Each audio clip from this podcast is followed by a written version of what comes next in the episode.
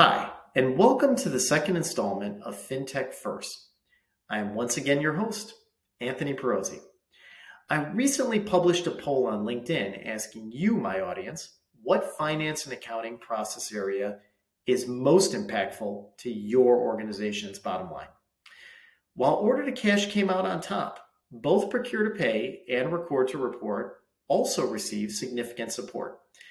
As a result, this informative podcast series will focus on bite sizing each of these process areas, which I also refer to as the finance transformation triangle, by illustrating key concepts that drive both efficiency and profitability. Every month, I'll cover a key concept corresponding to one of these areas for your consumption.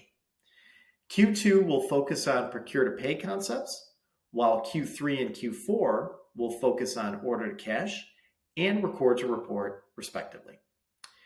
Additionally, there will be a weekly supplemental podcast covering the hottest product trends in the fintech space and how they may be impacting your organization. The calendar for both series will be published on my company's LinkedIn page as well as company website for future reference, so you can tune in when it's most convenient.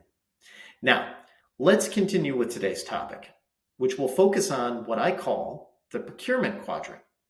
This is a proprietary reference tool I've developed to illustrate how spend management and procurement organizational models intersect. Now, let's take a closer look by zooming in on the visual. There are two axes representing this model. The vertical one represents the degree of centralization in the organization's purchasing department. The horizontal axis depicts the continuum of spend management, or in other words, how much of an organization's external spend is managed by control budgets over here on the far right versus maverick or unmanaged spend here on the far left. Finally, each cross-section of the quadrant represents a unique company persona and its corresponding behavior. We will look briefly at each one in a counterclockwise fashion, starting with the top left. Here we have the Buyers Club.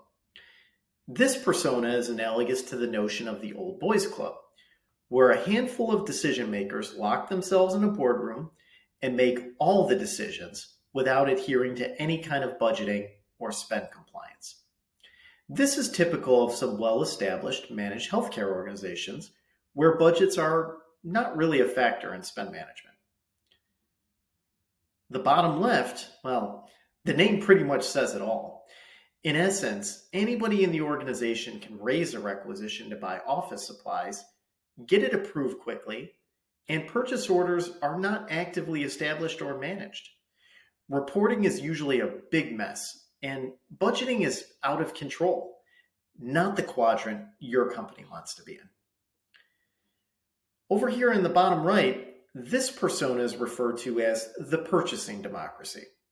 And this is because purchasing rights and decision making power are given to virtually all levels of the organization. And like any good political system, there are rules around how spend is monitored and approved.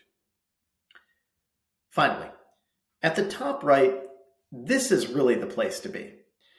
Fully managed spend controls and a centralized team that can negotiate favorable vendor relationships and pricing. What more is there to say? Transactional spend reporting and budgeting are a breeze if your company sits in this quadrant. Which of these four personas most closely resembles your organization? No matter what the answer is, FT2OM specializes in identifying procure to pay bottlenecks and inefficiencies, which may adversely impact key performance indicators and other essential financial health metrics. Please find us at www.ft2om.com or on Instagram and Facebook to get an understanding of our full service offerings. For my next episode, please tune in as I break down managed versus unmanaged spend and their organizational impacts.